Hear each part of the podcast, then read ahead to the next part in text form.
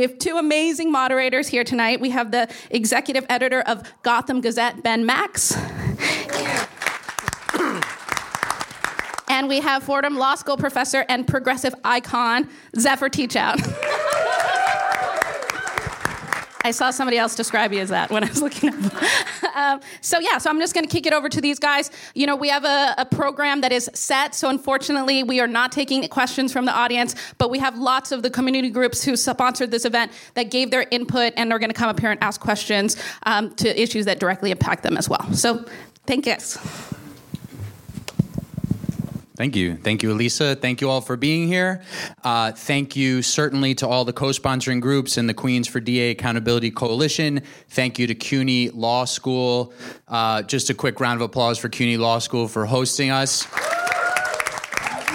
Thank you. I want to mention before we get to our six candidates who are here, seventh candidate in the race, Mina Malik, is out very sick. She was going to be here, couldn't make it because of illness. Um, and for the candidates, for the candidates, I want to draw your attention to Elisa sitting in the first row here. Did, did I did I mess your name up? Sorry. Who's our timekeeper? And our timekeeper will show you when you have Elena. Sorry, when you have 15 seconds, and then to wrap it up, she's got those two signs. Okay, so just keep an eye on her, and we'll obviously jump in to help you finish your answers if needed. Um, so we're going to have a bunch of questions from Zephyr and I, and then we're going to have our community leaders come up at different points. Candidates you're going to start with 45 second opening statements, starting with uh, Ms. Caban here, closest to us. And uh, please introduce yourselves when you give those opening statements. Uh, and then we're going to have some individualized follow up questions, and we're going to go from there. Seating and seated or standing is your choice. Anything you want to add, Zephyr, before we kick it off? I just want to say uh, thank you to all the candidates, thank you to all the sponsoring groups, and to everybody who is here it's an extraordinarily important position um, and one, a weighty one, where one has extraordinary power over other people's lives. So I appreciate everyone here taking this so seriously. Look forward to the debate. So again, we're going to go right down the row for the first one, but we're going to switch up who starts, and, and Zephyr and I will let you know who's going to start each round. Uh, but we're going to go right down the row here from Ms. Caban. But please introduce yourselves. I'm not going to take the time to, to introduce you. You can do that in your opening statement, and off we go.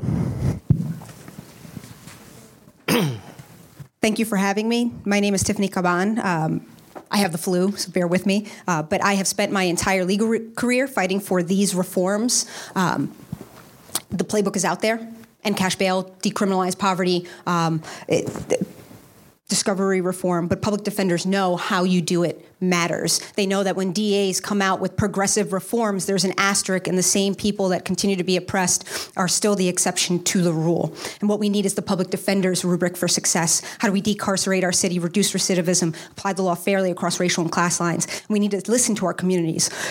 So when the sex work community, excuse me, says full decriminalization, we do it because it saves lives. When folks say harm reduction and uh, and safe consumption, we do it because it saves lives. When our communities say treat uh, gun violence as a public health issue, we do it because it saves lives. It's not a pivot; it is uh, a continuation of the work that I have always done, that I have always understood. So thank you.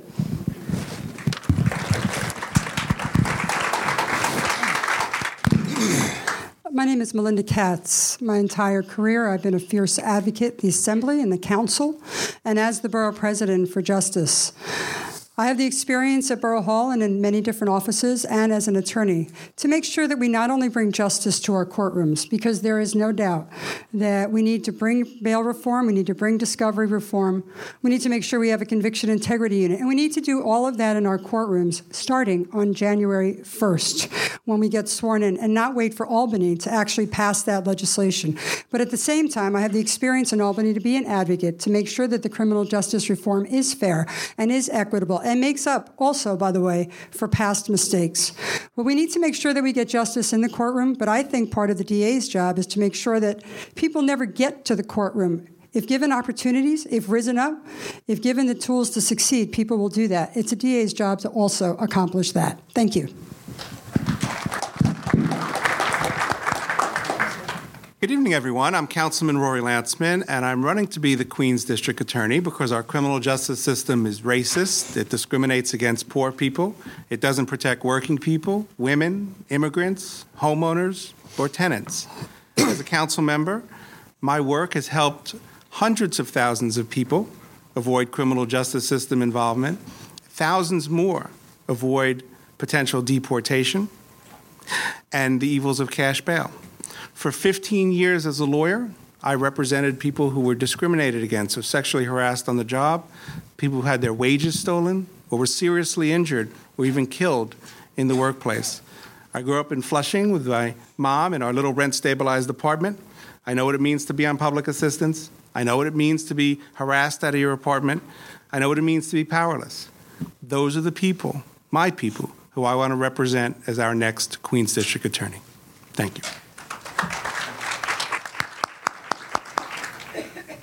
Good evening. I'm Judge Gregory Lasak. I resigned my Supreme Court judgeship six months ago to run for DA. I was the Deputy Administrative Judge of Queens County. Before that, I was an Assistant District Attorney for 25 years in Queens. I was a Bureau Chief of the Homicide Bureau. I was the Executive Assistant District Attorney in charge of 100 lawyers. And I intend to continue the work I did in the DA's office there was no in conviction integrity unit back then, but on my own, I exonerated over 20 men that were wrongfully arrested, indicted, or convicted for crimes they did not commit. When I take over the DA's office, I intend to continue that work and bring other reforms because nobody knows that office better than me. Thank you.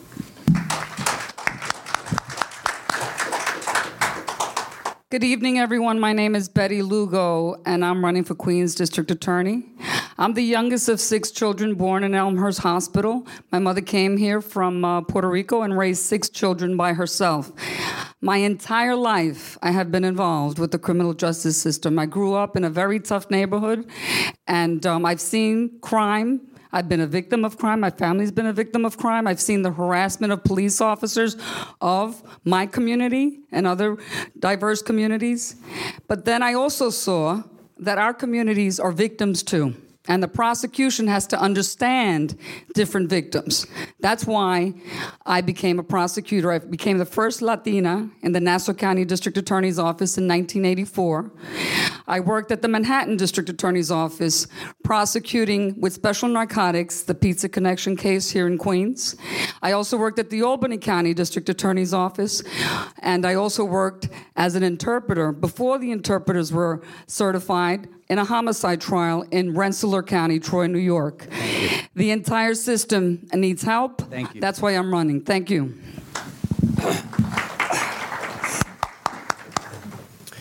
Good evening. My name is Jose Nieves. I'm running for Queens District Attorney because we need real change in Queens.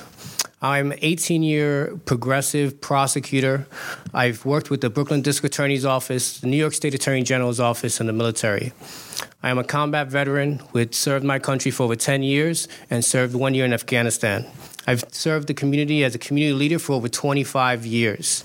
I live in Queens Village with my wife and my children, but I grew up in East New York, Brooklyn, where I saw crime happening on the streets. And I gotta tell you, it affected me in a, in a way that I changed. It changed my life. I chose to go into criminal justice not because I wanted to charge or incarcerate, but because I wanted to change the system. I wanted to make it better for everybody else. And we need change in Queens. Thank you. Thank you to all the candidates for your opening statements. For this one next round, we're going to go back in the same order, and then we're going to start switching around who goes first.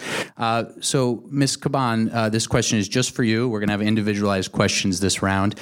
You have uh, seemingly the most progressive, aggressive, do not prosecute list, plans for decarceration in the race at this point.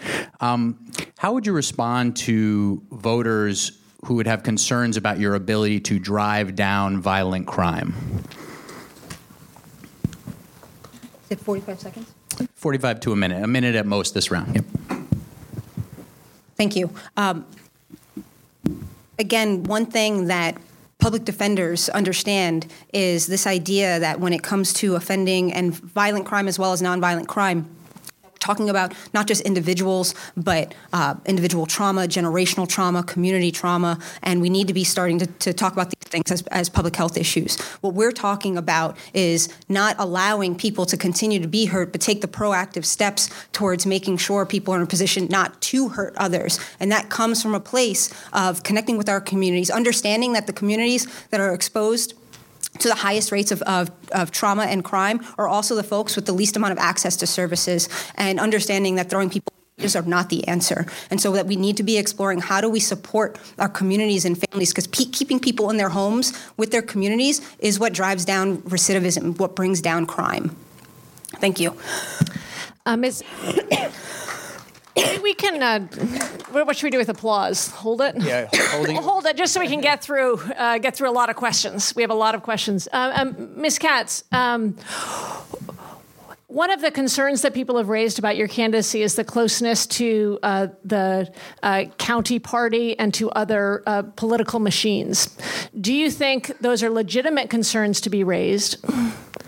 And what uh, protections would you put in place in your office to assure people that there would be no conflicts?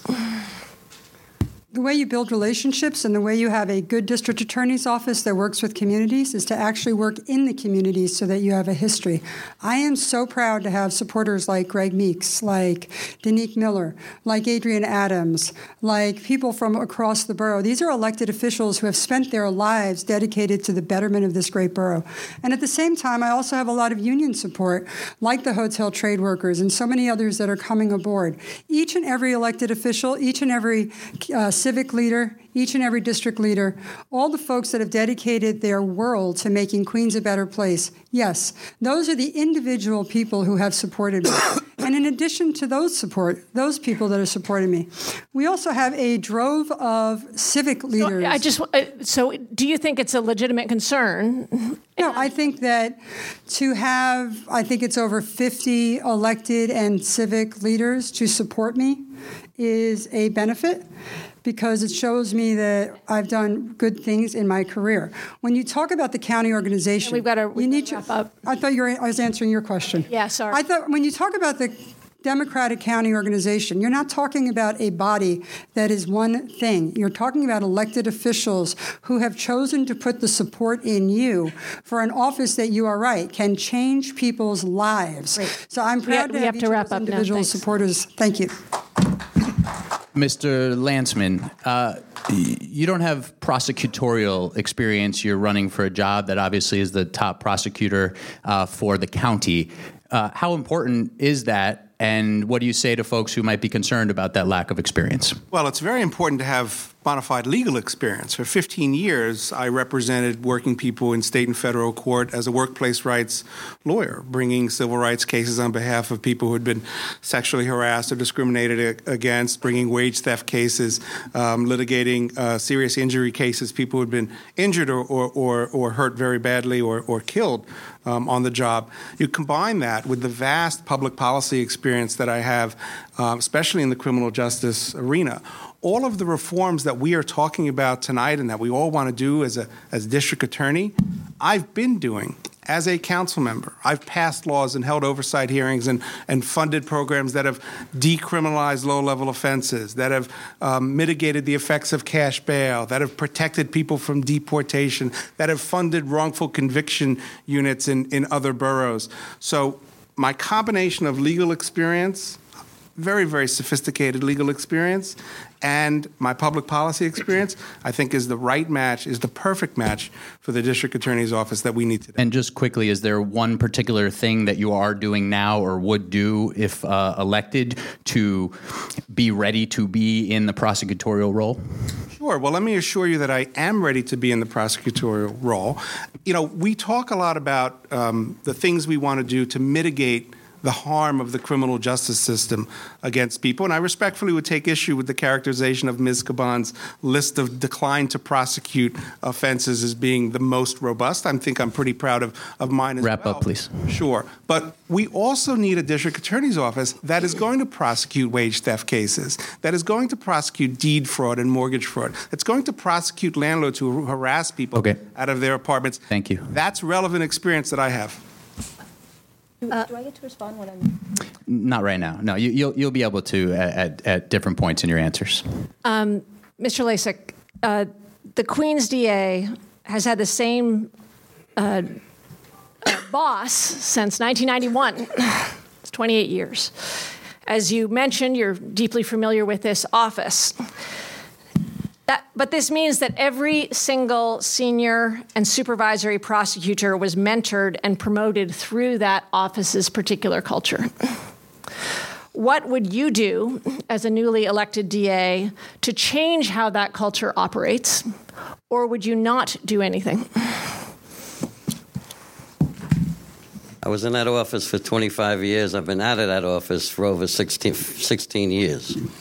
Right, the office needs a fresh look, and I'm the one who's going to provide that fresh look. I know what works, I know what doesn't work. I know what people on that staff are competent, I know what people on that staff uh, competency is less than I would accept. And I know the problems in that culture, that office, and I'm the best person to freshen that office up and give it a new outlook. So, in, in, in briefly, can you explain what, when you say you know the problems of the culture in that office, what are those problems? Well, anytime there's an incumbent in office for 27 years, uh, that's why we have term limits. That's why we have term limits. Can, can, can you say what the concern, what the particular concern is? Well, people get stale in the same positions. Okay. Bureau chief, uh, 10, 15, 20 years in the same position, they get stale. Thank you. Some don't get still. Miss Lugo, you uh, you listed a variety of things from your resume that you say qualifies you to be the district attorney. Can you choose one of those and explain uh, in a little bit more detail how it prepares you to take over this large of a of an office? Well, I, um, I'm the founder of the first Hispanic woman-owned law firm, founded at the One World Trade Center 27 years ago. As uh, Pacheco and Lugo, we represented the victims of the Cypress Hill Cemetery that were buried in garbage. We took that case on, although the Attorney General's office or the DA's office should have done something about it, but we took it on on our own dime. We've incorporated numerous chambers of commerce, Hispanic societies, women groups, um, diverse groups, from the Pakistanis to the Dominicans to the Colombians, every possible group we have assisted in setting up an organization, faith based organizations. We've been involved in the community from day one, and that's what keeps us fresh and strong. What keeps me I'm in charge. I'm the managing member of the law firm. So I manage the staff, I manage the cases, I manage the caseload, and I oversee just about everything. But I am an experienced trial attorney, having tried numerous cases, both criminal and civil cases, as a prosecutor, as a defense attorney, as, an, as a criminal defense attorney, both in federal, state, and appellate court. Thank you. Thank you. Mr. Nieves, I'm going to ask you a question. I, I received about 10 questions from uh, people who are currently incarcerated um, in Rikers from Queens uh, who worked together to come up with a set of questions. I'm not going to be able to share all those tonight, but I would ask all the candidates, I'll put them on Twitter online to answer the questions that uh, they came up with. They're involved in a, a continuing education program. Here's one of the questions why can't defendants see the face of the indictment? Why are people prohibited from hearing the details of their case as it's being presented to the grand jury? Do you think that's fair? Well, the law pr- pr- protects the secrecy of the grand jury, and the way the law operates, the DAs have to present the case into a grand jury under the under the law of secrecy. Now, I don't believe that is fair. In fact, when I was a assistant uh, deputy chief with the attorney general's office, we did our investigation outside of the indictment, outside of the grand jury, because we wanted all the facts to be brought out into the public so that the families knew why they lost a loved one at the hands of police. And I think that's what we should be doing. We should be doing our investigation and our um, evidence collection outside of the grand jury so that it doesn't become uh, covered in secrecy. And then we allow a separate system where another assistant gets present presents the case to the grand jury. But the facts that we uncover in our investigation are made public, and our and the families can know what happened to their loved one, or the families can know what happened in the crime. And if the public wants to know, they can see what exactly we did as district attorneys to investigate that crime. Thanks. Thank you, all the candidates, for answering those. This this question is going to go to just about every candidate. Um, and we're going to start with Mr. Lancman, and we're going to work uh, in the same direction, but we'll change that up. Like I said, we're going to change different rounds and, and who starts first. Uh, but starting with Mr. Lancman, how do you explain to someone uh, who's not familiar, someone in the audience here perhaps, how the district attorney's office works on a daily basis? Well, you start with the concept and understanding of a district attorney's office as more than just the place that processes the cases that the police bring. The district attorney is the individual responsible for public safety in the entire borough of Queens. Part of that is prosecuting people who've committed crimes. A big part of that is not prosecuting people who are in the criminal justice system because they have a mental illness or they have um, drug addiction or they're in the system because of their, their poverty. It's also about preventing crime. The district attorneys of Queens, district attorney's office in Queens has over $100 million in asset forfeiture funds that could be used with community organizations to prevent crime. So I would tell anyone who or asked me, what does the district attorney's office do on a daily basis? Across a multiple of, multiple of, of, of, of, uh, of facets and spectrum, the district attorney keeps Queens safe and the people of Queens safe from the criminal justice system itself. Thank you. Mr. Lasak. The district attorney's office is the, well, the DA is the chief law enforcement official of the county. They have about six different divisions, approximately 15 different bureaus, and each one handles a certain specific area of the crime. And most of the cases are handled through the police department and the DA's office. They have their own investigations division, which in itself has about six bureaus in it. And they start their own investigations based on complaints from the public, complaints from citizens, and they work together with the police department and their own detectives. They have their own detective squad in the DA's office, and they do that on a daily basis. They handle about 50,000 arrests a year, and as I said, there's about six divisions in that office. Thank you. Thank you, Ms. Lugo. The, well, as, as it's the duty and responsibility of the Queens District Attorney's Office to represent all of the people of the state of New York, the county of Queens. That includes the victims and the accused, and to consider their family. So True justice for all is my theme, and that means that you encompass and understand the complexities of the whole system. As the DA, um, you have to set policy within your office. What cases are going to be plea bargained? What cases are going to be prosecuted? You have to um, lobby for funding for different programs with the federal government, with the state government, with different private organizations. You have to be prepared to do that, something that I've done all my life. You have to. Um, make sure that the office runs smoothly and that people understand what they're doing. So I, diversity and inclusion are primary, my primary goal with the Queens District Attorney's Office. And what do I mean is education and outreach to all organizations, all communities. Let them know what the DA's office is all about. Oftentimes, our communities don't know what the DA's office is. Thank you. Until somebody gets in trouble. So I would make sure that every that the office looks like the communities they represent. Thank you. Mr. Nieves. The DA's office is Minister of Justice. By that I mean the DA's office is in charge of protecting people's rights, protecting the individuals that are victims of crimes, witnesses of crimes, and the public from those who harm others in, in the county. So, as ministers of justice, we have to be able to do the job, know, have the experience to do the job, have the years of, of experience in the field to know what cases should be charged, how those cases should be charged, and when do we look at mitigation and extenuation? When do we look at the circumstances of the defendant when we decide what the outcome of the case will be? When do we look at the impact of the community when we decide what the plea should be? Those are. Excuse me, sorry. A, a lot of that is, is broad policy, but on a daily basis, how are those decisions made? Those decisions are made by the district attorney and the policies that the policies that he he makes. And that's why it's so important to have somebody experienced at the at the helm. Because when you have a high profile case like an individual who is shot or a police officer who is shot in the course of a robbery, that decision is not made by the assistant district attorney. That decision is made by the district himself, district attorney himself. And if he doesn't have the experience with homicides, how to investigate homicides, how to prosecute a homicide, how is that person going to make that decision? He's not, or she's not. Thank you, Ms. Caban.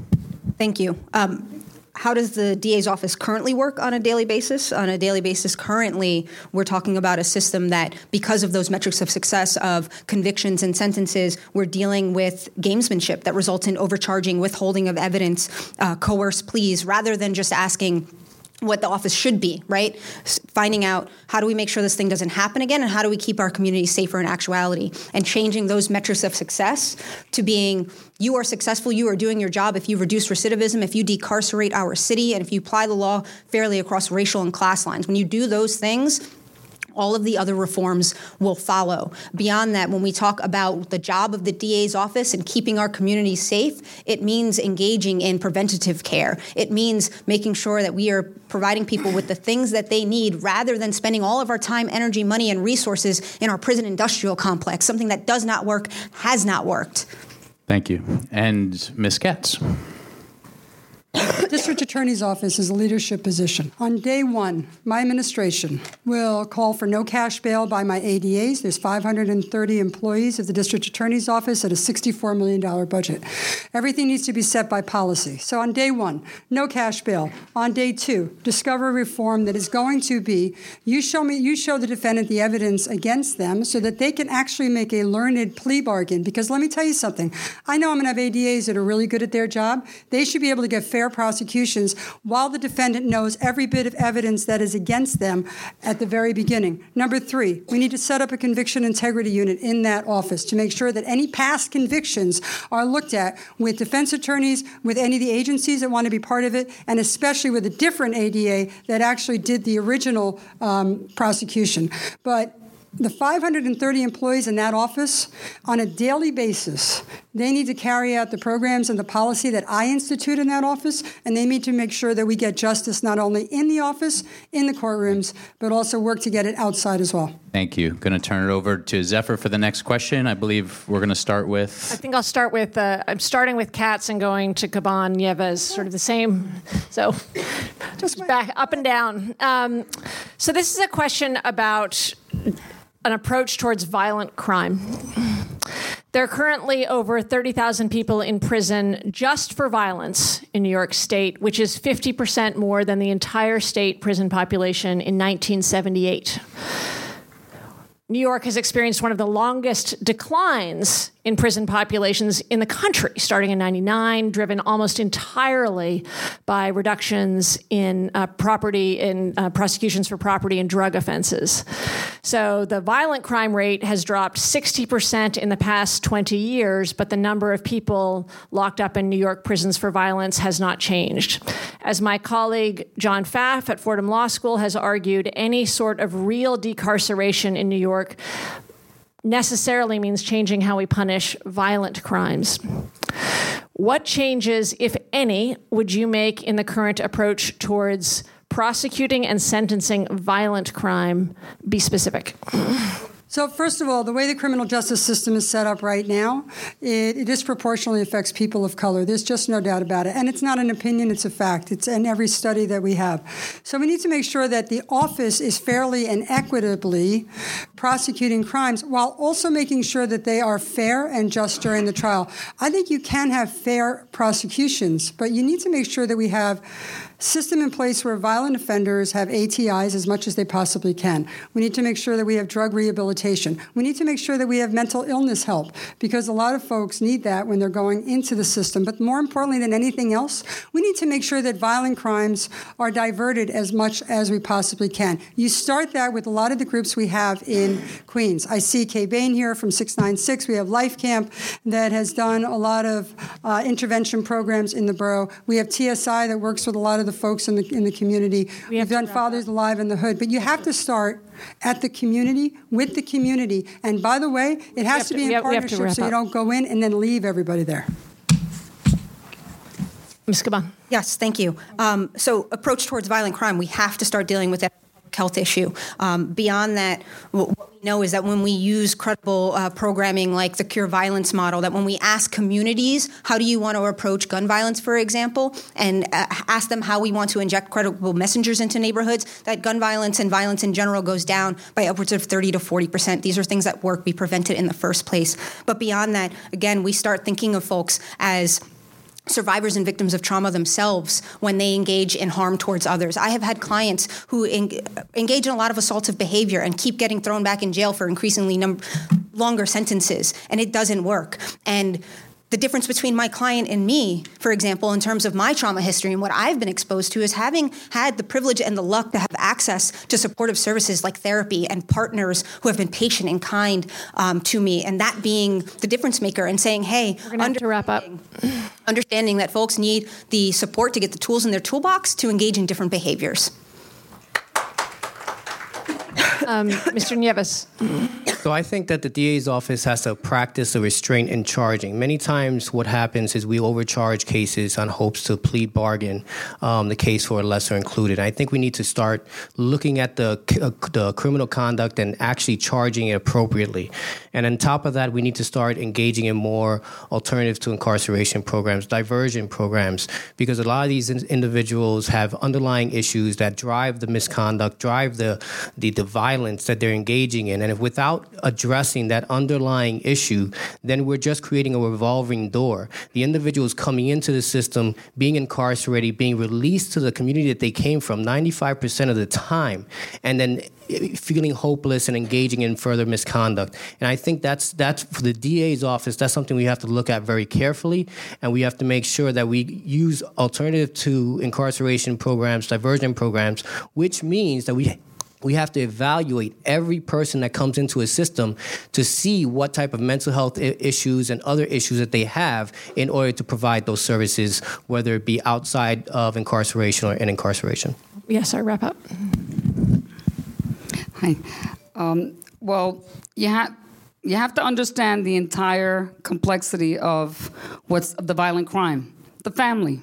Okay, I've been a victim of violent crime. My mother um, was was a victim of domestic violence by my father. So hands on is how I would approach it, and I would hire the best psychologists, social workers, therapists for my victims. Right now, Safe Horizon does not assist victims of crime that do- doesn't have to do with domestic violence. I have a case right now where a young mother was beat up by another woman right in front of school while her, while her children watched. Safe Horizon cannot help her, cannot take her away from where she lives, even though the defendant lives right across the street from her. So clearly, the DA's office has to be hands on and not just deal with it at the prosecution level. So after the crime is committed, look at the victim and follow the victim and make sure they get the services they need. Thank you. Um, Mr. Lasak. One of the bureaus that came under my division was the Domestic Violence Bureau, which I created in the mid 90s. It's a very serious issue that was confronting the people of Queens at the time, and it continues to be. I remember at the time we started it, there was a, uh, a case where there was a hearing going on, and a judge let out the defendant, who was estranged from his wife and his two sons, and he let it out over the uh, people's objection. And then we found the wife and the two sons in the house with their heads chopped off with an axe. We have to be very careful when we deal with violent crime, with violent criminals. Unfortunately, there are people that must be incarcerated because the DA's main job is public safety, to keep the public We're going to have safe. to wrap up. Thank you. Thank you. Thank you. So, so let me answer your question uh, directly, and I and I appreciate appreciate the John Pfaff uh, shout out, and everyone should read his book, Locked In. I had the opportunity to meet with him up at Fordham Law School to discuss his central thesis, which is you cannot combat mass incarceration just through the low hanging fruit of nonviolent misdemeanors. You must confront the issue of violence. Mass incarceration cannot be solved if we continue to exclude so called violent acts from being eligible for reform. And look how that plays out in the criminal justice system. In the charging decisions, where we charge people, overcharge people for violent felonies, like when Kalief Browder was charged with a violent felony for, for allegedly stealing a backpack from someone in bail decisions where we exclude from supervised release people who are charged with violent crimes. Um, in diversion programs. We're going to have to wrap up. I will. Where drug and mental illness diversion programs are, are uh, excluded uh, or prevented from people who have been Thank accused you. of violent offenses. We have to accept that violence has to be included in criminal justice reform. So I want to just ask a yes or no question for everybody, and you'll have opportunities through press releases afterwards to clarify your answer. But yes or no, under the current um, current system in Queens, do you think sentences for violent crime are too long in Queens right now? Yes or no? Just start. Yeah. Yes. Yes. Yes. In general?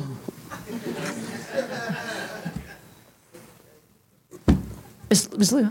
Uh, I don't know how you can answer that. Okay. I don't know how you can answer that. Ms. Lugo? Yes. Absolutely. Thanks. And we have uh, one more yes or no question before we get to a community leader question. We're going to start with Mr. Nieves this time. This is from a sponsor group, a yes or no question, um, and goes back to the issue of, of violent crime. Yes or no? Will you commit to the following tonight? Prosecutors in courts across New York still often criminalize survivors of domestic and sexual violence. Will you make a commitment to decline to prosecute for self defense and acts of survival in response to domestic and interpersonal violence? Yes. Yes. Yes. Definitely. I'm not sure who wouldn't. Okay. Yes. I'll take that as a yes. Okay, we are going to ask our first community leader. We've got four community leader questions uh, on the docket, and we're going to start to get to those now. Our first community leader to ask a question is Solomon from Vocal, New York. Solomon here. Come on up.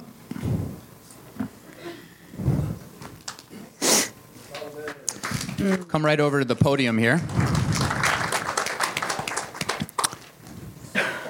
Yes, it's a good workout. Here, you can actually take this mic. Good evening, everyone. I'm Solomon. I'm with Vocal New York, uh, organization from that's Brooklyn-based that works with communities who are impacted by very traumatic issues, voices of community activists and leaders. And I am here on behalf of our Civil Rights Union in Queens and one of our leaders who couldn't be here today uh, due to a medical emergency. His name is Peter Thomas, and he had a question. Uh, along with um, many other other people who are part of the Civil Rights Union around wrongful conviction. And I'm just going to read what he wrote. Hi, my name is Peter Thomas. I was wrongfully convicted of robbery in 1995 and spent 19 years at 14 facilities. The ADA who prosecuted my case, Michelle Goldstein, withheld exculpatory evidence. She went on to prosecute homicides after my case and again withheld exculpatory evidence in a drive by shooting the year after my case. She is now the deputy chief, the deputy bureau chief of the Gang Violence and Hate Crimes Bureau. So, what deterrents will you put in place for police and prosecutorial misconduct, including reversals of cases of Brady violations, and what would be the career consequences for ADAs?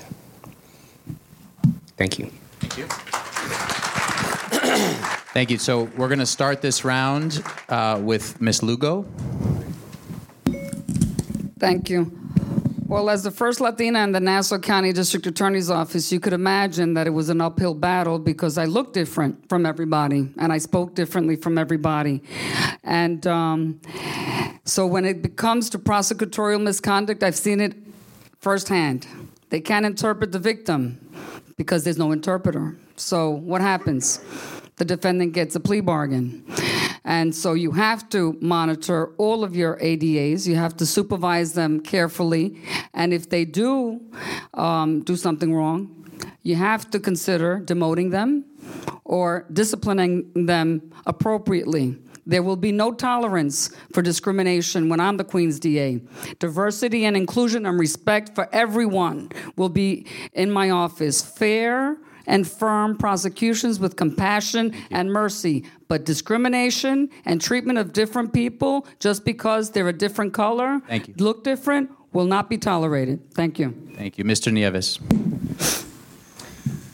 If an assistant district attorney violates his oath and uh, ethical duties in my office, he'll be fired. He, she, or she will be fired, without a doubt.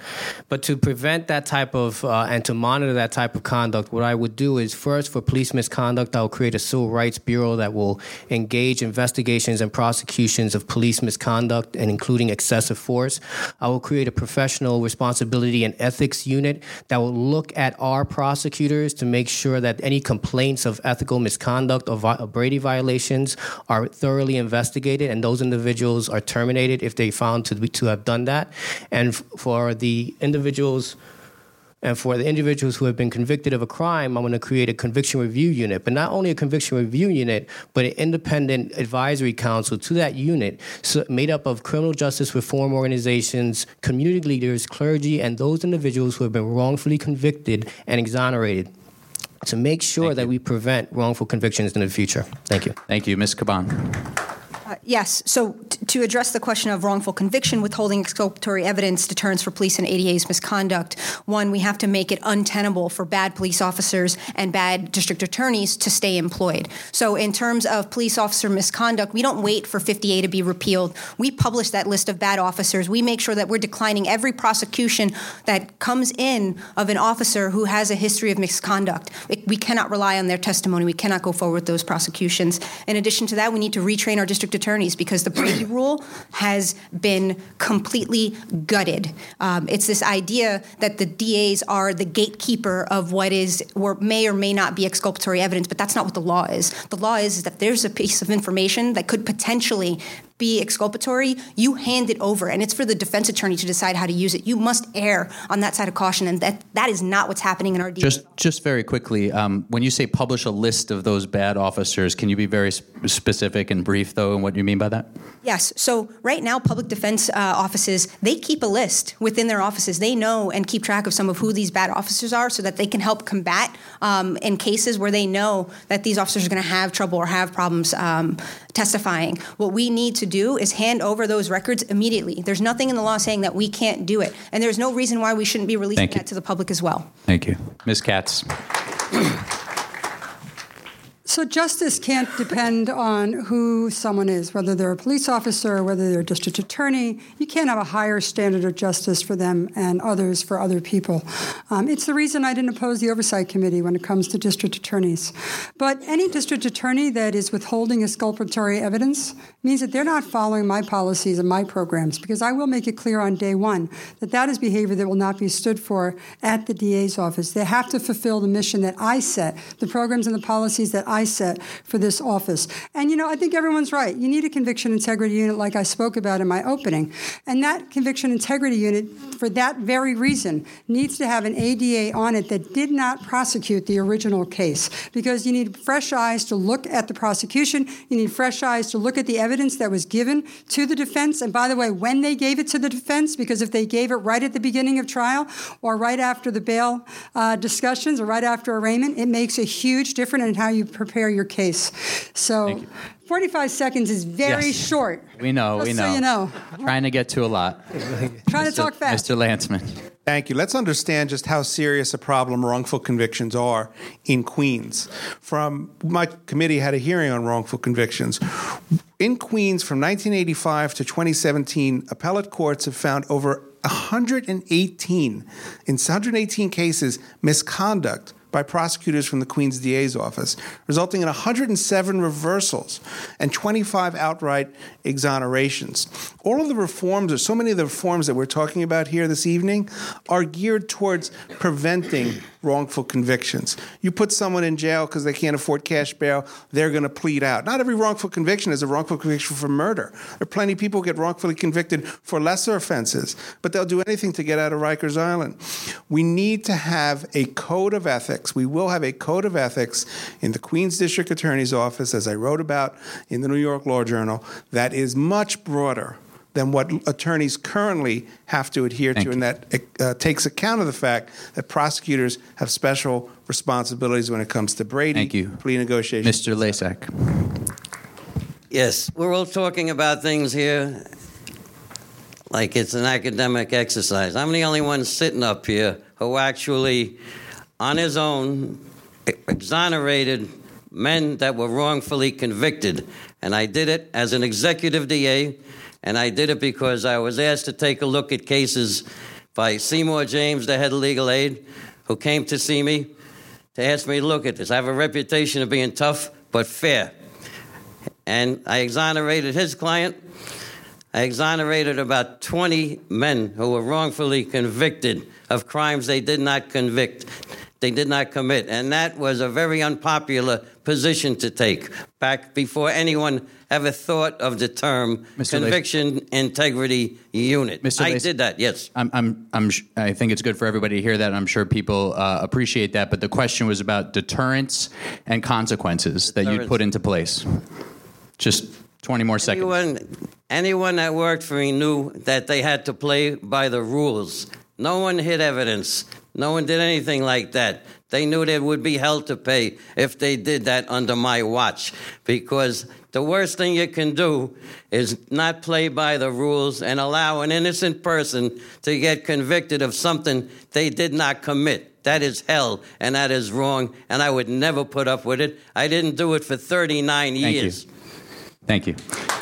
All right, our community leaders from Make the Road New York for the next question Jennifer Orellana and Jocelyn Castillo. Please come up. Hola. Oh, yeah. Those mics are turned off. Come on up.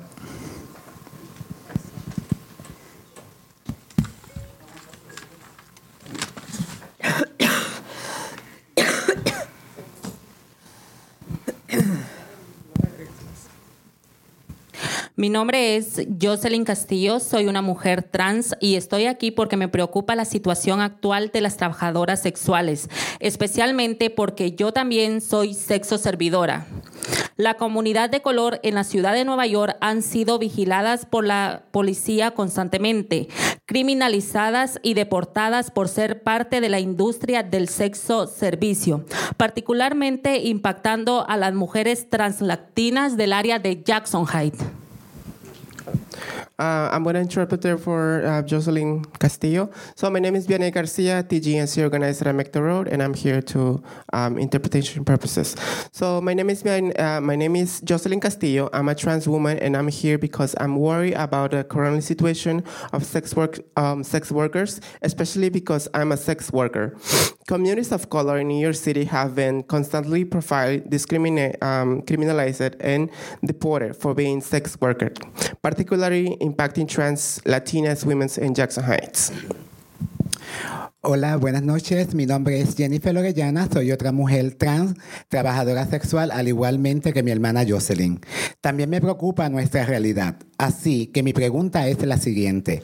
¿Cuál es la posición actual en la despenalización completa del sexo servicio, incluso rehusarme a dar cargos para procesar a las trabajadoras sexuales, clientes, miembros de familia, parejas y caseros que pro- proveen servicios y atención a las trabajadoras sexuales?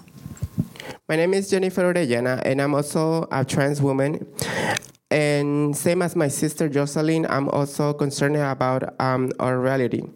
So many que- my questions is what is your current position on full discrimination of sex work, including refusing to give charges to prosecute sex worker clients, family members, couples, and landlords who provide services and care of sex worker. Thank you.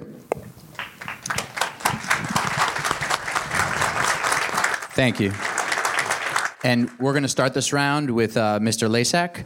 And again, uh, I'll just repeat uh, the question, which is what is your position on the full decriminalization of sex work, including declining to prosecute sex workers, clients of sex, wor- sex workers, family members, partners, and landlords that provide services and care to sex workers?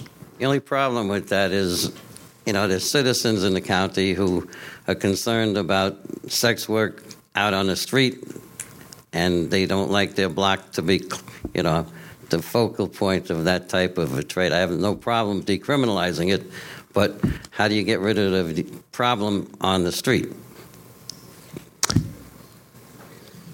And Ms. Lugo?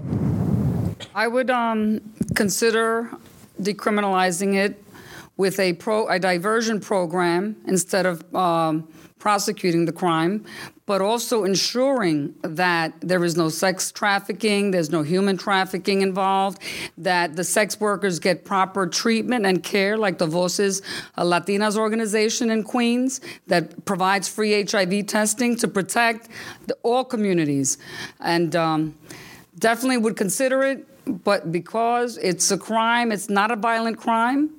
It's um, and it's a, a crime that's prosecuted within our system, and people go to jail for no reason. Um, so I would seriously, seriously consider decriminalizing it. Mr. Nieves. Primero, muchísimas gracias por, por la pregunta.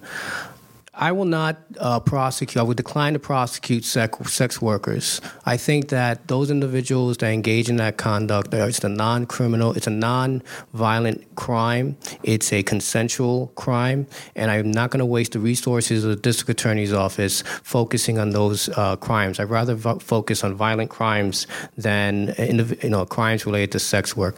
However, and I also support the statewide legislation currently in Albany decriminalizing sex work. I think that's great legislation. We need to decriminalize this conduct and focus on public safety, which is really focusing on violent crime.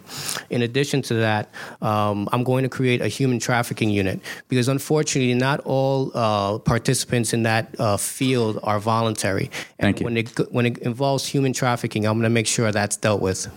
Ms. Caban? Yes, I will decline to prosecute all offenses related to sex work, including the prosecution of, of customers and landlords. Um, as a queer Latina, I understand that our, our trans um, communities of color are disproportionately affected by these laws. I understand that sex work is work, and there are spaces of inequity that bring barriers in terms of healthcare, employment, and, and and housing situations, and that's what brings some folks to the work. It also, our economy doesn't work for everybody, and this is a way that folks can support their families. But, but through full decriminalization, that's how you create a space where you can actually target sex trafficking so that folks who are experiencing harm can reach out and get help, whether it's healthcare or reach out to law enforcement, um, because we certainly can be criminalizing assaultive behavior or other things that are against the law.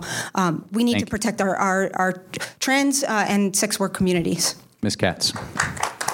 You need to protect the entire sex work community. Um, you know, right now in Queens, uh, sex trafficked uh, people are actually put into another diversion program, um, AP8. So they are sent to, for diversion programs for mental health services, for drug addiction, to make sure that they can get away from the, what I call the houses of abuse that they are in right now. And the resources of the district attorney's office needs to go not, not only to the diversion of sex workers and sex trafficked women, uh, and transgender. Um, they also need to make sure that we reach people before they actually get caught up in the system.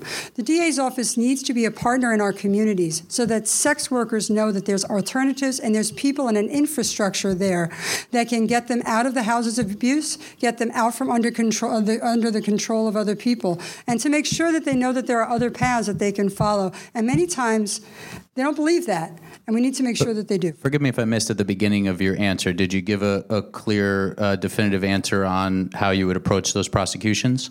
Yes, they would be diverted into the part that's already doing it now. How, um, uh, human trafficking courthouse, um, and they'd be diverted into there. And my point is that you really need to make sure it's not only about not prosecuting; it's also about getting the services to pull the people away from the houses of abuse that they are in now. Simply not prosecuting, which I hear you is great, but you need to make sure that the recidivism is not there, that they know there's other choices, that they know there's an infrastructure in place to help them, and that you get them away from the life that feels like it keeps pulling them in.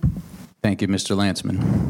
Thank you. Look, we're not going to be prosecuting individuals for prostitution. For those who do engage in that work voluntarily, that's their business. For those who are not in that work voluntarily and are, and are trafficked and are engaged in that work through duress or coercion, why would you victimize them again by prosecuting them? We provide funding to women who are in the human trafficking court so they can get services that they need instead of getting into instead of going into jail. The question is, how far do you go? Do you prosecute Johns? Do you prosecute promoters? Do you prosecute, you know, the, the prostitution laws start with an individual who's engaged in prostitution, and there's a continuum all the way into the laws that prohibit and criminalize actual trafficking. As district attorney, I'm going to focus on combating trafficking and traffickers. Thank you. All right, so let's talk about bail. Uh, I think most of you um, have stated that you are in favor of some form of bail reform, but I want to be really specific. And where it's helpful, it, it, it, doesn't hurt us to know where there's real differences, respectfully pointing out those differences, because I think people want to understand those differences. So we have a, a little bit of a moment to get into that if, there, um, if, if you can cl- point out differences. So, so can you clarify for the audience? Assume nothing changes in Albany, which uh, for, for purposes of if nothing changes, given current law, the enormous discretion you have, what offenses, and please be specific, will be presumptively released on recognizance? And where are we starting here? Uh, we can actually start back in the beginning again with Ms. Caban. Okay. Yeah. Uh, sure. So I, I just want to start with I make a commitment to not ask for cash bail. In terms of, of who presumptively will be released, we need to be releasing to the full ex- extent of, of the law, right? And that means that there is a wide spectrum on, on how we release. Maybe we release somebody with no conditions. Maybe we release somebody with a disposable cell phone and, and um, and reminders on how to get to court. Maybe we release folks with uh, transportation services. Maybe we release folks into shelter services or um, other supportive services. But we need to be releasing folks as often as we possibly can, and that includes for. Um, situations of, of certain violence as well. There are, and we have to look at the facts of the case, right? So, for example, burglary in the second degree is a violent crime. Burglary in the second degree also means that you could have stolen some Amazon packages from the lobby of a building. Does that mean that you are not going to release somebody? That makes no sense. Um, so, it's really important to again release the full extent of the law and preserve that presumption of innocence. Ms. Katz. I agree. I agree 100%. I think that Ms. Caban is right. Um, but the one caveat I would make is the presumption is going to be no cash bail for any misdemeanor, but also for nonviolent felonies. And I think it's important to note this is not meant to be a punishment. Bail is simply supposed to make sure that you show up at your court date. If there's nothing in your record that shows that you won't show up, that you have a history of not coming to your case dates, if you have a history of being convicted, if um, there is some danger where, even if there is danger, by the way, to the victims or the witnesses, you should have ways to be able to either make sure that there is cell phone, that there are maybe ankle bracelets, uh, mental health services uh, you know, all of the services that are needed for drug addiction. So I do think the presumption needs to be for misdemeanors and nonviolent felons not to ask for cash bail. But at the same time, we need to lobby Albany for a better system for Sorry, the entire state. Thank you. So let's be real clear. I am never going to ask for cash bail in any circumstance whatsoever, period, full stop. We are going to expand eligibility and presumption for released on your own recognizance to the maximum extent permitted by law. For people who present a flight risk, we're going to expand supervised release, which we have done already in the City Council. And we have to explode the myth, and I will say to a certain extent, the, the, the lack of candor virtually no one is sitting on Rikers Island because they haven't paid, they can't pay um, because they're there on misdemeanor cash bail virtually no one. Half the people on Rikers Island who are awaiting trial are there because they are they have been charged with a violent felony and cannot pay cash bail. You know who was charged with violent felony, couldn't pay cash bail? Kalief Browder.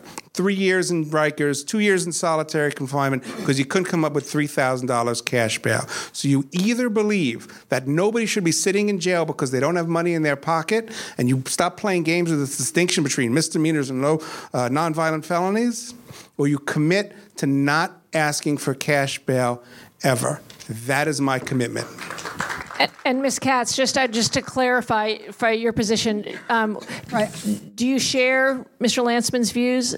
Yeah, there should be no cash bail at all. The difference is, though, for misdemeanors or nonviolent felonies, I think the presumption should be that people should be released on their own recognizance.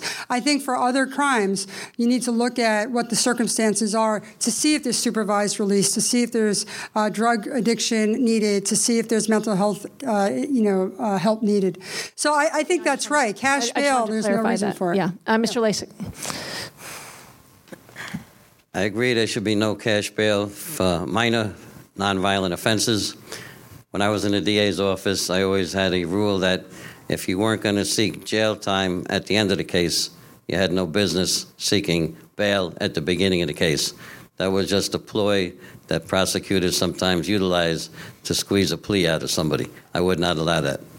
As far as violent cases, three factors when the judge is going to determine bail. Three factors are the severity of the offense, the criminal record of the person, and any history of warrants or not appearing in court. Those are the three factors that are utilized by a judge when we when I used to set bail, when judges set bail. Those factors are, are important, and I think if you're not going to have cash bail, then you're going to have to remand people that are charged with violent offenses unless there's a reason not to. Okay? There has to be. We're going to have to wrap up. Ms. Ms. Lugo? I would um, look at the case, case by case basis, but the cases that I would specifically not request cash bail are nonviolent offenses, criminal mischief, petty larceny, uh, spitting on the sidewalk, loitering, open, uh, walking around with an open beer can that really shouldn't even be prosecuted. However, if it's a drug case, and you have like an El Chapo, right, who has a lot of money and a lot of property, I would set, certainly set bail. Why? Because he has the power to continue his entire operation. Instead, let's put let him put up the money or that person put up the money so we can put at least some type of stop to it but drug cases low level drug cases possession absolutely no cash bail and we have to look at it on a case by case basis thank you Mr. Nieves. Our system is based on the presumption of innocence, and based on that principle, we should not ho- hold people in incarceration simply because they cannot pay or buy their freedom. So I will not ask for cash bail on all offenses, and that's all offenses. Instead, what we will do as, as, a, as the district attorney, we will um, secure people's return by appearance bonds, whether it be unsecured, secured, or partially secured, um, because the purpose of bail and the purpose of of you know the, the, the intent of bail was to to secure the return of the person accused of a crime to court. We can still do that through the appearance bond system under the CPL. It's there. We can use it. The judges know how to use it. So it's not something that we have to create. We just have to know the law and use it properly. Uh, thank you. Uh, we're going to um, continue along those lines. We'll start with Mr. Nieves and come back down this way. Um, can you state your position uh, as of today and going forward on the closure of the Rikers Island jails? And if you agree with the plan to uh, create and increase jail capacity in Queens? You know, as a as a prosecutor with the Department of Corrections, I actually walked the tiers of, of, of Rikers Island, so I know how toxic that environment is and how violent the atmosphere is is in that those facilities. And the atmosphere is violent not just to the people incarcerated, but to the people who work there, the correction officers and the administrators. It's a bad situation all around. And when I walked those tiers, I saw that firsthand. Now I support the closure of Rikers Island. I think Rikers Island needs to be closed, but I do not support the creation of super uh, community based facilities that are 40 stories high and, and hold triple the amount of people. I think we what we need to do is we used to use we need to use existing facilities and we need to decarcerate Rikers Island. The answer to closing Rikers Island is not building more facilities to hold people. It's actually holding less people and decriminalizing and de de-incarcerating the population. Thank you, Ms. Lugo. We definitely don't need any more jails. I've been to Rikers Island several times for clients and I actually for family members. I've been to Dannemora. I've been to Greenberg uh, Correctional Facility. I've seen what happens there. It's similar to the movie Oz, if any of you have ever seen it. It's, it, it's its own private community where corruption is, is prevalent, and um, we have to close it. However, I would leave it on the island, split it up into smaller jails, and stop sending people to jail. When I was a Nassau County Assistant DA, there wasn't room in the in the Nassau County Correctional Center to send people. There was no room. So the judge would say, "Wait a minute, what am I going to do with this guy? There's no room." They would call up the jail. There's no room. I guess we got to let him go. Sorry, just to, just to clarify on Rikers, you said close it, but also open facilities on Rikers Island? Close it and leave it on Rikers Island and separate the nonviolent offenders from the violent offenders so there won't be any abuse. I have a client right now who's mentally ill, who's being sent there, and is probably, I'm going to have to file an order to show cause to make sure they don't send him there because he shouldn't be there. He's Thank mentally ill, and it's a nonviolent offense. Mr. Lasak. This plan to close Rikers Island has been in progress for three years, and we haven't got to first base with this whole plan yet. The uh, estimated cost is, astronomical. Um, they moved the location in Manhattan. They moved the location in the Bronx. The people in Queens are outraged that they want to put a 40-story prison right in the middle of Kew Gardens. I think what they should do is look at Rikers Island. The problem there is the culture and the violence. There's room on that island, and there's room. There's two prisons on that island that are not occupied. They're closed. They could refurbish those and knock those down and build new ones. Nobody wants a prison in their backyard in any of the counties. Thank you. Mr. Lancman. So I support the uh, close Rikers plan that exists, full stop. I was proud to stand with Judge Lippman and the Lippman Commission and our friends from Just Leadership when that plan was announced. You cannot reform Rikers Island. It is a violent dystopian nightmare that has been that way for decades. Some of you were at the debate that I had with the Queens DA's office on this issue.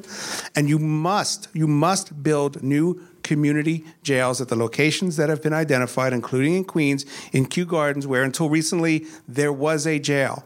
It's necessary because the jails that exist in the boroughs are themselves dilapidated and outdated and, and hotbeds of violence, but also because the people who are sitting on Rikers Island today, the people who are incarcerated, most of them haven't been convicted of anything yet, they have a right to be close to their families, to be close to home. We have, as taxpayers, have a right to not have to ship them back and forth to Rikers to court every day. I support the close Rikers plan. And if you cannot have muster the courage to tell some people in a neighborhood that we're going to have to reopen a jail that's been in your community for decades, I really question your commitment to criminal Thank you. justice. Ms. Katz. So, 78%, last I could find, 78% of the people on Rikers were awaiting trial. A third of them a third of the people on Rikers were there for misdemeanors. But the first thing we need to do is lower the population at Rikers. There are a lot of diversion programs that we have here that are just not getting the resources and the funding that they need. And I'll give you an example of what's going on right now. In Brooklyn and Manhattan and on Staten Island, there's an interim order by the police department to divert everyone who's getting arrested for criminal possession of a controlled substance. Queens chose not to be part of that.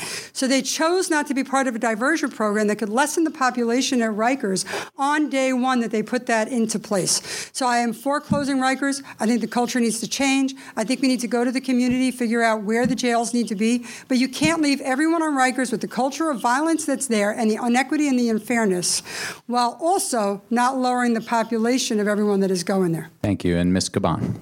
Yes, thank you. We need to close Rikers, and we can do it a lot faster than what the city is proposing. It is um, ridiculous that uh, their plan is, is this 10 year plan. When you change those metrics of success and say our goals are to reduce recidivism, um, decarcerate and apply the law fairly and, and equitably across racial and class lines, when you stop going after that low hanging fruit, you're able to decarcerate and decarcerate fast. But beyond that, I do not support the new jails because what happens is that when you build cages, you fill them. And we're talking about these large buildings with four to 4,000 to 5,000 beds. What we need to be investing in is transitional housing, places where people can get an education, can earn minimum wage, can get the services they need, the medical care that they need to prepare them for re entering their communities. Because anyone who is detained or serving any sort of sentence, 97, 98% of those folks will re enter our community at some point. And so we need to be taking care of folks.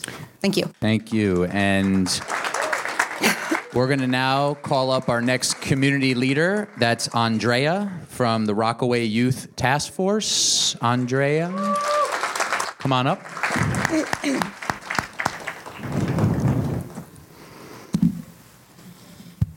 And we're going to start the answers this round with uh, Mr. Lancman. And here's Andrea. Hello, so my name is Andrea Colon. I'm an organizer with the Rockaway Youth Task Force, and we're a youth based advocacy organization based in Rockaway um, who works to empower young people make changes in our community. Uh, so, police and schools do not make schools any safer. They target and criminalize students of color. They put students through traumatic arrest processes and give out summonses for normal youth behavior. What actions will you take to end the school to prison pipeline right here in Queens? Excellent question. Um, Thank you.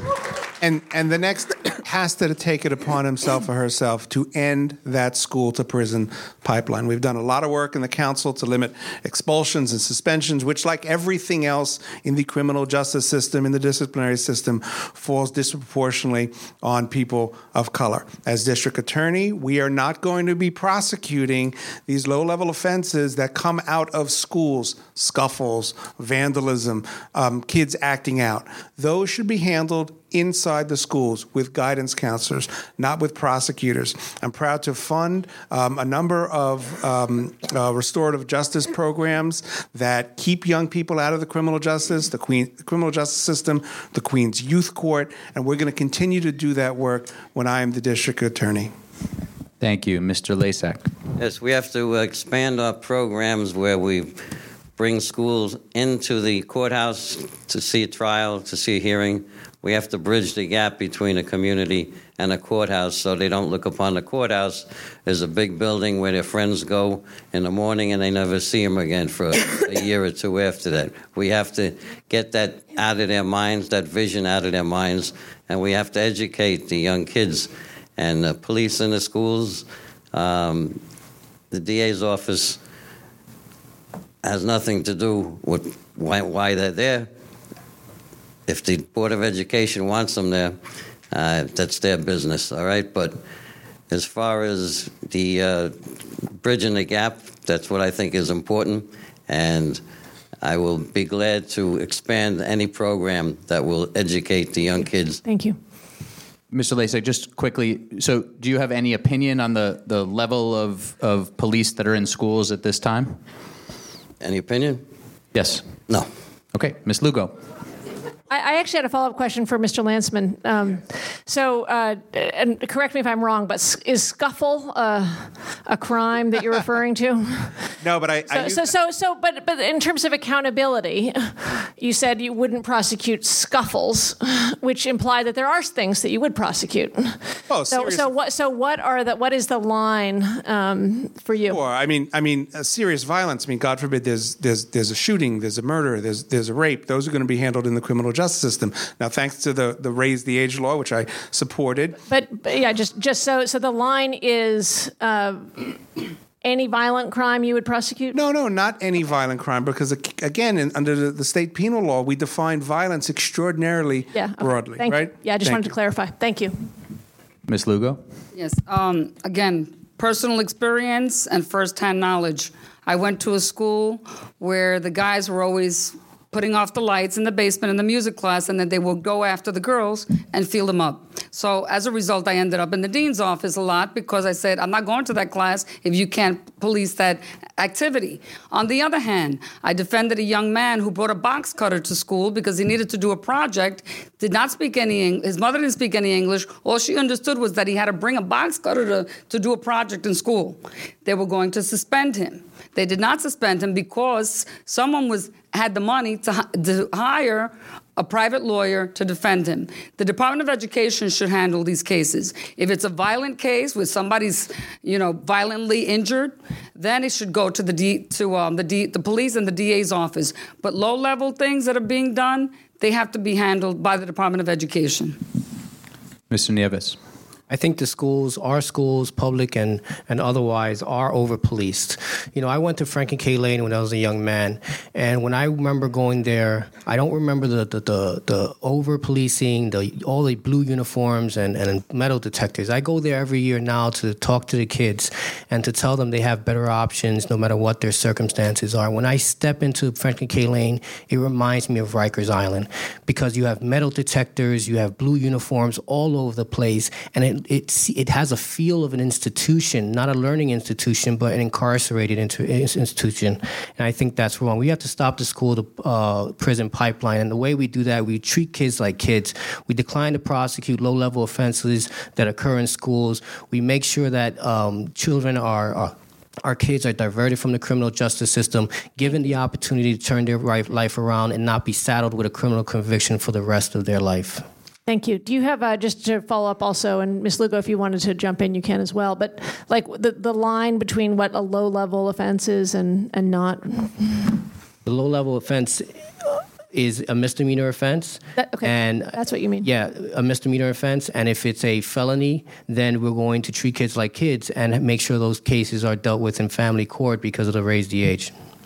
I was assaulted by three girls in fifth grade but that's not but i wasn't seriously injured so assaults with non no injuries no serious injuries i would not um, prosecute however if there are injuries and i've seen teachers beat up seriously those i would send to the da's office to prosecute ms caban we need to get police officers out of our schools. We need to make sure that first responders or folks that are in the schools are not an entity that have a monopoly on violence.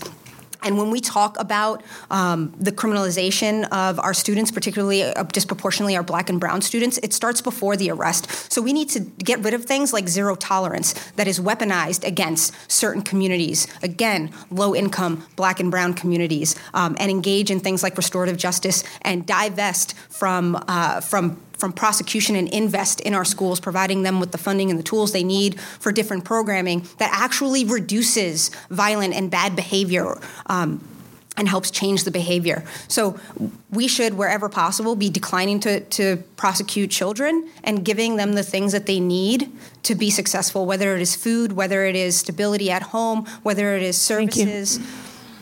Thank you, Thank you. Ms. Katz. I went to Hillcrest High School, and I remember there was a stabbing in Hillcrest at the time that I was there. And it had such a dampening effect on the entire school when the police officers were walking up and down the hallways. So, having said that, we've been very involved with a lot of the violence intervention programs in the borough of Queens. And I do think that if you catch ch- children when they're that age, in junior high school and in high school, with diversion programs, with drug abuse programs, with mental illness, but also make sure that they have role models and mentors that can go into the school and actually show them that the path is not clear, show them that they can make a difference in people's lives, show them that even if they have a record, even if they run into trouble, that you can lift yourself up and actually make a better life for themselves. I think a lot of young people don't realize that those paths exist and that choices are there. But to have police officers in our school, I think you need to make sure that number one, that there is something you're reacting to immediately. It can't be a regular thing. It cannot be the way our high school kids have to go to school in the city of New York. And I refuse to believe it's the only answer. Thank you. So that last part just indicates you do think there are often too many police officers in schools? I absolutely think there's too many police officers in school, and I think the reason I think that, and the reason that there is, is because our diversion programs right now are not working to the fullest extent that they possibly can. We have community groups out there that are on their own, doing it every single day without any support from the district Thank attorney's you. office, and that's what's going to happen. I think we're actually going to start with you again, but uh, Zephyr is going to ask uh, a question. All right, this is the law professor question, a hypothetical. Um, so, police officers, through a legitimate stop, have found both a small amount of drugs on a person, but also an unregistered gun. There's no evidence that the gun has been used in commission of a crime, nor that the person has been previously convicted of any gun crime. How would your office handle a case like that? You mean how would we prosecute? How would we prosecute, divert, or deal with Exactly. the individual or with the persons in the car? Uh, with the uh, person who was found, they found a small amount of drugs and an unregistered gun. So I think it's important, right? Because right now, all too often, just to clarify, you're not talking about a car stop, right? You're, you're talking about a street stop? Street stop, yeah. Street stop, yeah. Okay, because in a car, I don't think everyone in the car should be prosecuted. no, no, I'm just right. So I think the first thing we need to do is figure out what is going on in that particular case. Um, the gun needs to figure out if there's a history of that gun. You need to make sure that um, the pot is not prosecuted. I'm not going to prosecute for low level marijuana, period. That's not going to happen. So it's really about the gun. And guns are a serious issue in the city of New York. They're a serious issue in the United States. So, States. in the of hypothetical, America. So in no evidence that the gun had been used in a commission of a crime, nor has the person been previously convicted of a gun crime. I think it's too case specific. You have to bring you have to bring them in. You have to make sure about the gun's history. You have to do diversion every chance that you can possibly get. But at the end of the day, let me just say this: guns are a serious matter in the United States of America. My children watch people wa- walking out of gun of high schools every single month or so with their hands on top of each other's shoulders. So, Because so I'm gonna I'm gonna keep people on the hypo just just as a way to understand how you would think about it. I wouldn't prosecute for the pot and the gun. I would take very seriously. Okay, thanks. Mr. Lancman? Oh, um, gun offenses are very serious. There are parts of this city where shootings are up, and um, but nonetheless, every person who ends up in my office um, is going to be evaluated and measured and treated based on their own individual circumstances. No person is going to be ineligible for an appropriate diversion program.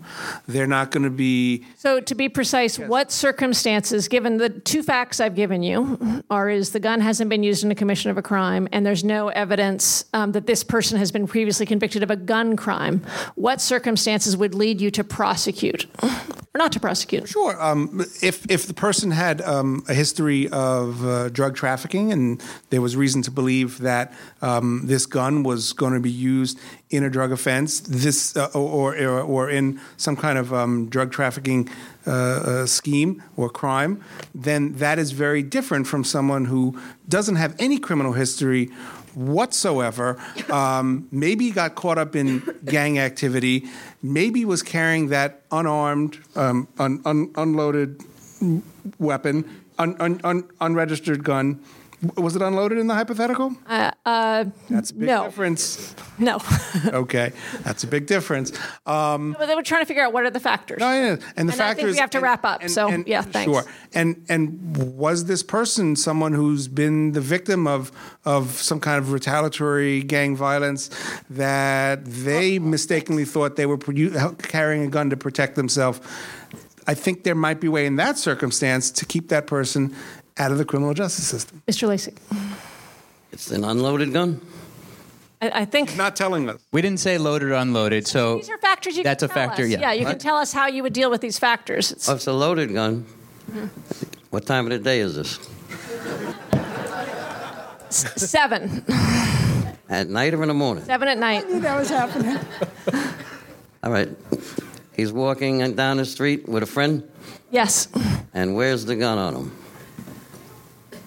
Uh, Front or back? Explain to us some of your thinking. Yeah, so to explain Go ahead. Thinking about, so it sounds to me like just I don't want to put words in your mouth, but there are circumstances in which you would bring a, bring a, a gun charge, and circumstances in which you wouldn't. And what are the key factors for you, for your office? Is this kid, is he a kid? Twenty. 20. So he's not eligible for youthful offender treatment? No. Okay. Forget about the marijuana. I'd prosecute him for the gun, a loaded gun in the streets of New York City. Okay. Can you think of any reason not to prosecute him? Um, That's what I'm asking. This is, Okay. these are the questions. And if if unloaded, you would not bring a prosecution. It'd be a misdemeanor if he doesn't have any bullets on him. Um, Miss Lugo. Now, um, what was the original stop for? You said it was a legitimate stop.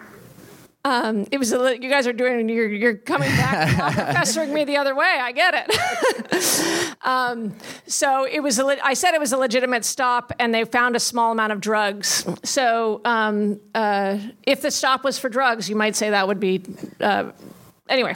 Legitimate stop, but they also find an unregistered gun. Assume the stop is not for for a gun um, having an unregistered gun. Okay. So, I mean, there was a lot of facts and circumstances that have to be considered, and the Fourth Amendment of the U.S. Constitution um, permits you. Now it's a legitimate stop. So, if you have the right to be uh, pr- protected, you know, from um, government intervention, if it's a legitimate stop. So, basically, it's a legitimate stop. You find a small amount of drugs, depending on whether it's marijuana or cocaine. If it's marijuana, I would let it go. However, the gun, because there's no prior conviction, there's no prior history of gun use, I would also evaluate the neighborhood that the person is in. If it's a tough neighborhood and you need the gun, look and see if the person does security work. Look at the type of person um, and the family background to see. And then all those factors I would consider before charging the, the gun possession charge. Yes, guns are very dangerous. However, some people, if they have, some, some people have been stopped and they need a gun for safety or for their jobs. And you have to also consider that as well. Mr. Nieves. Well, uh, assuming that the stop was legitimate, you know, uh, first thing my dis- assistant district attorneys will do is to scrutinize the stop to make sure it was a legal stop. But having uh, the assumption that it's a legal stop, we have to look at the circumstances of the defendant. And I know this because I've prosecuted these cases. I was assigned to the gun part in the in the Brooklyn District Attorney's office, and the circumstances of the defendant are, are key. Because I had one case where an individual was about 20 years old, and he had been uh, caught with a loaded gun, so it's a C felony. And unfortunately, he also was a victim of uh, violence three times before. So I was able to investigate investigate that case, determine that he was a victim of gang violence on three prior occasions, and that was the motivation for him to try to protect himself from the further from further violence. So you have to look at the circumstances of, of, the accused and make sure you're not just punishing an, an individual that has mitigating or extenuating situation. Thank you. One more, Miss Miss Caban. Uh, yes, um, I'm all for getting guns off the street. I, I, think it's important to talk about what happens in Queens right now in gun cases. Right when somebody is uh, picked up um, at the airport with a gun, overwhelmingly it's a white person, for example. The DA's office reaches out to the defense attorney and says, "Hey, send us a good guy package, and we'll offer you a violation." Right? Whereas when we have guns on the street, like with this stop, um, the DA's office currently will not re- will refuse to make an offer less than two years upstate prison, and and. Drawing those hard lines are completely inappropriate and again disproportionately marginalizes and oppresses our, our black and brown communities. Um, yes, you prosecute a gun case, but at the same time, it's about redefining what it means to prosecute. And that doesn't mean that you send somebody to jail um, necessarily, that you send somebody to state prison necessarily, but provide them every opportunity to, again, be in their communities um, and and provide the support needed so that they're not cycling back into the, the system for any reason. So thank you. Thank you. So we're going to bring up. Uh, we have about two more questions left in the in the forum, but we're going to bring up our last community leader question. Is Miss Bell here? Oh, great. This is uh, Valerie Bell, mother of Sean Bell, and of the Justice Committee, who's going to ask our next question. And we're going to start this round. We're going to start this round with Miss Lugo and come towards uh, the moderators here. And here is Miss Bell. Thank you so much. Thank you so much for having me. My name is Valerie Bell. I'm the mother of Sean Bell, who was killed by NYPD in 2006. D.A. Brown prosecuted my son's case but failed to get a conviction. The prosecution was lax at times. I could not tell which side the prosecutors were on during the trial. There's a systematic conflict of interest with district attorneys investigate and, and prosecute NYPD officers because the DAs rely on the NYPD to do their jobs. Question What is your plan to address this conflict of interest and ensure that any investigations and prosecutions of NYPD officers for perjury, brutality, and other crimes are conducted by our by I'm sorry, by your office are done in a swift, thorough, and unbiased manner? Thank you. Ms. Lugo? Uh, first of all, my sincerest condolences, Ms. Bell. I remember the case very well because it was um, use of super excessive force, and I, I, feel really badly about that. And that's a problem that we have. Our law enforcement community has to be educated. I lived um, for a time next to the police academy, and I seen the young officers that come out of the police academy. They're afraid of their own lives. And so sometimes they're not trained properly. And then they start shooting, like in this case, you know, 50 bullet shots for one, for one person. I mean, that's crazy. The police officers today have to be educated on how to deal with communities of diverse backgrounds. They have to know how to respect, they have and- to know what's involved, and they cannot take advantage and abuse people. I would make it a requirement that every assistant DA in my office know the community they're prosecuting. Thank you. So if they live in Whitestone, they should get to know Jamaica and not be afraid. And the police officers should not be Thank shooting you. people because they're afraid. They need to be trained. Thank you. We're coming back in this direction this time. So, Mr. Lasak. 1985, I received a phone call from uh, Marvin Kornberg his client was in the arraignment part and he had burn marks all over him. And we started an investigation that became the stun gun investigation. And we wound up indicting three police officers, a sergeant, a lieutenant. The borough commander had to retire, the chief of patrol had to retire. On that case, we utilized the uh, investigators from the DA's office, and they put the case together, and we prosecuted those police officers. Ms. Bell, my condolences to you. What I would recommend or what I would do is that I would utilize the DA's investigators on any case involving police officer misconduct or any wrongdoing by a police officer to ensure that the NYPD is not involved in the case. Do you think, uh, just a follow up, do you think the New York State Attorney General's office should have jurisdiction over any um, uh, case involving police misconduct?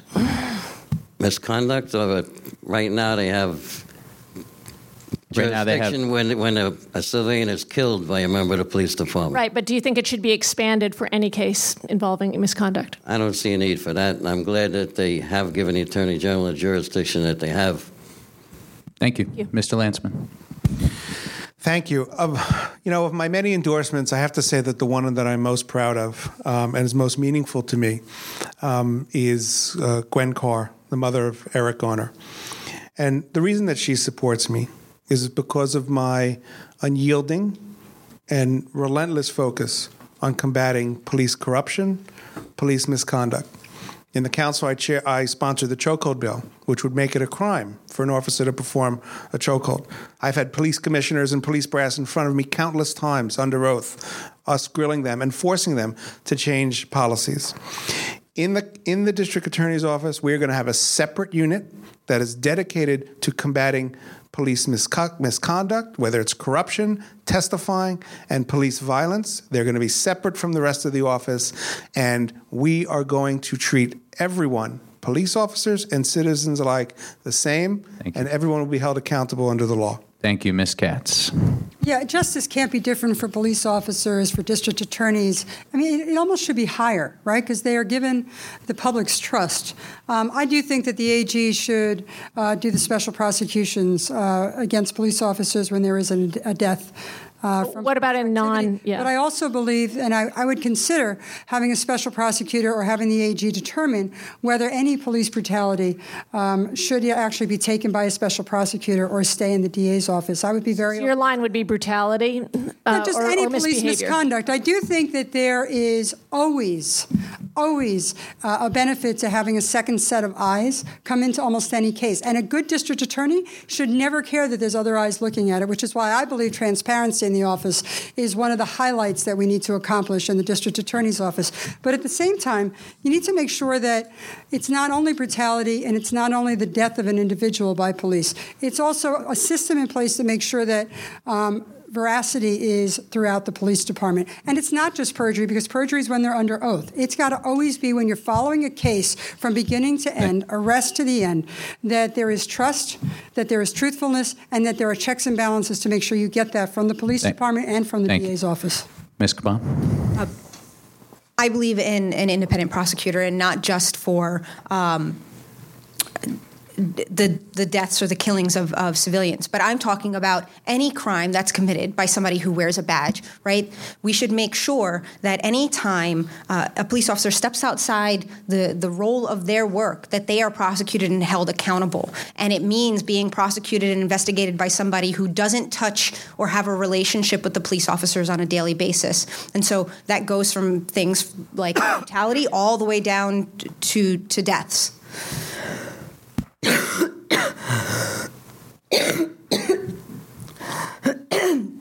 I'm sorry, excuse me. We'll come back to you for a final thought. We'll go to Mr. Nieves.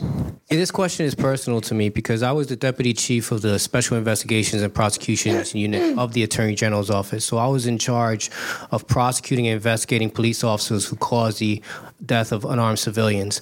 And I believe that that, juris, that unit and the jurisdiction of the Attorney General, Attorney General should be expanded to include all excessive force by all officers within the state of New York. We've done great Just to be work. clear, so your line would be excessive force, Excessive force, all excessive force, whether there leads to a death or not. so not the not other police misconduct. Excessive force.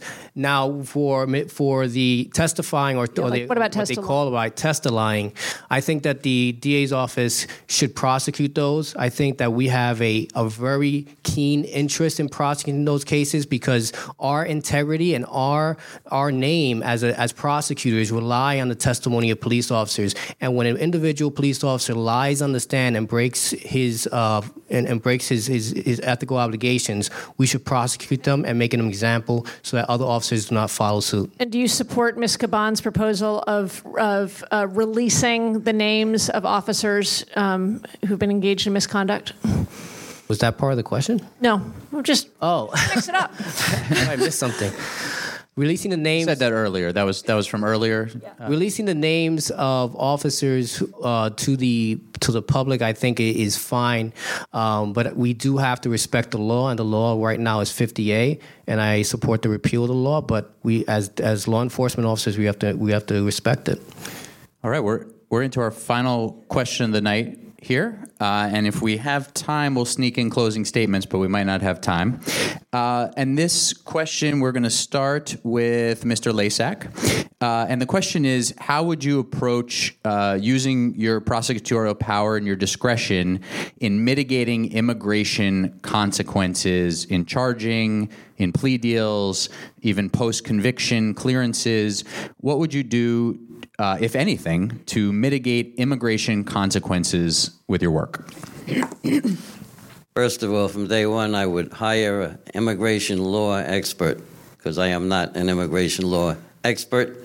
I would hire one, and any plea offer that is uh, come, any plea offer that is proposed by an assistant DA would have to be run by that immigration law expert to make sure that the plea will not jeopardize that person's status in our country for a nonviolent minor offense. Because I don't want to see an unnecessary deportation for a good, hardworking person from a good family. They went out and did something silly one night. I don't want to see them jeopardize their status in this country, jeopardized, and lead to an unnecessary deportation.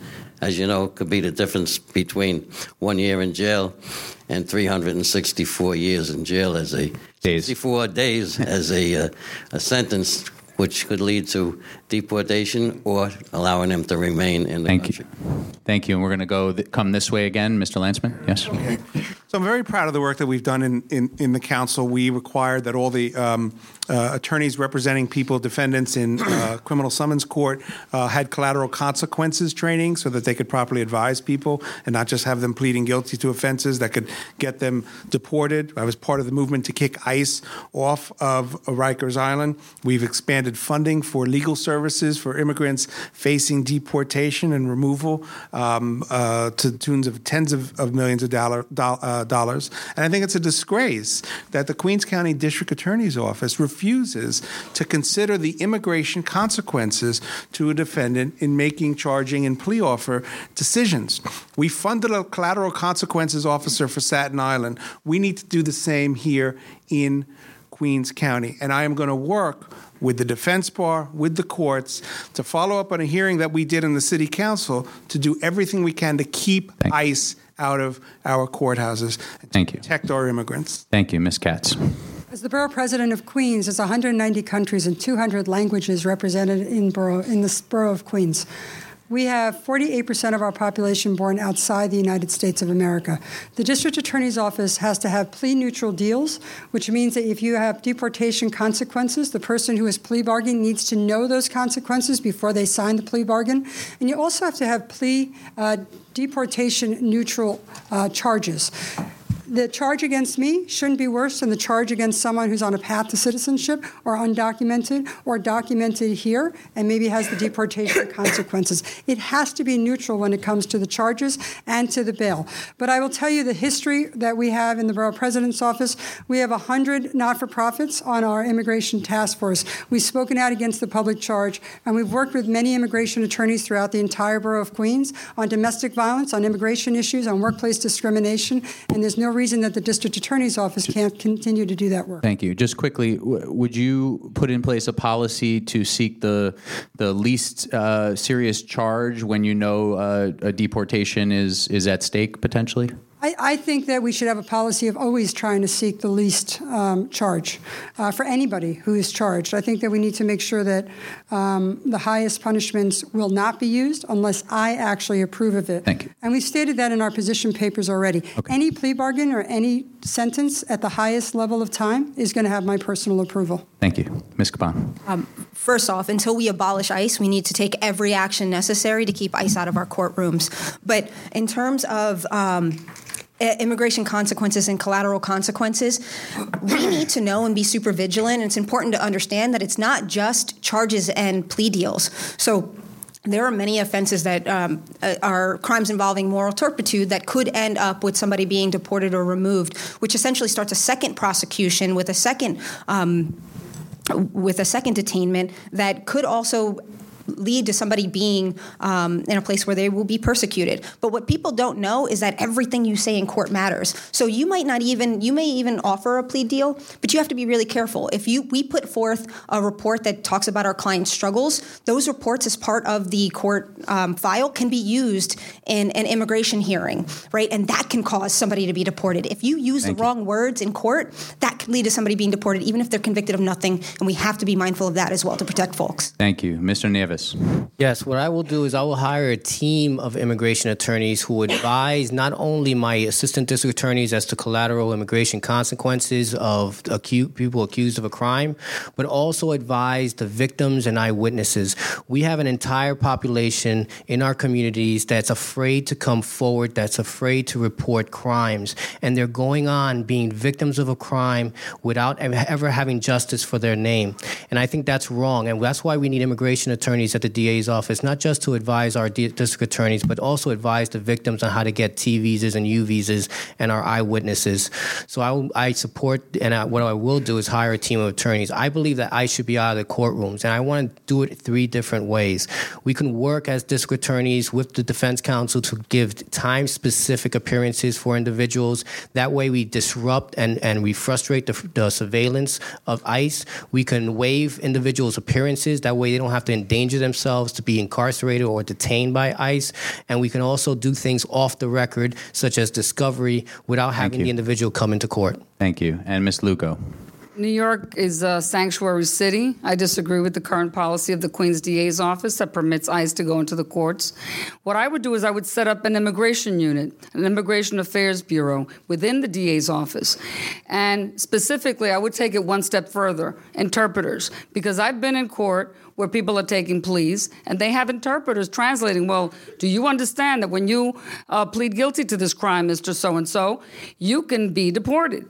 So if the interpreter is not interpreting properly, and if the judges aren't vigilant, and if the defense attorneys are overworked, these legal aid attorneys who have 15 cases, 15 to 20 cases backed up, then the system is not working. So you have to have oversight of the immigration issue. You have to make sure that the interpreters are properly interpreting, and you have to have an immigration unit that permits, for example, Cy Vance, Manhattan DA's office. He has a bureau where you can open up, vacate a plea Thank you. based on the fact that they didn't tell you about the immigration consequences and allow the person to stay here in this country. Thank you.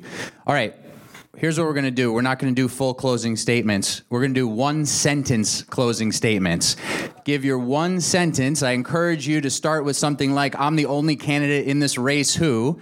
Uh, your one sentence, and we're going to start with Ms. Caban and go right down uh, to the end again uh, your one sentence closing statement for the evening. And uh, before they go, because what happens usually at these forums is at the last word of the last candidate, everybody starts heading for the hills, some sooner.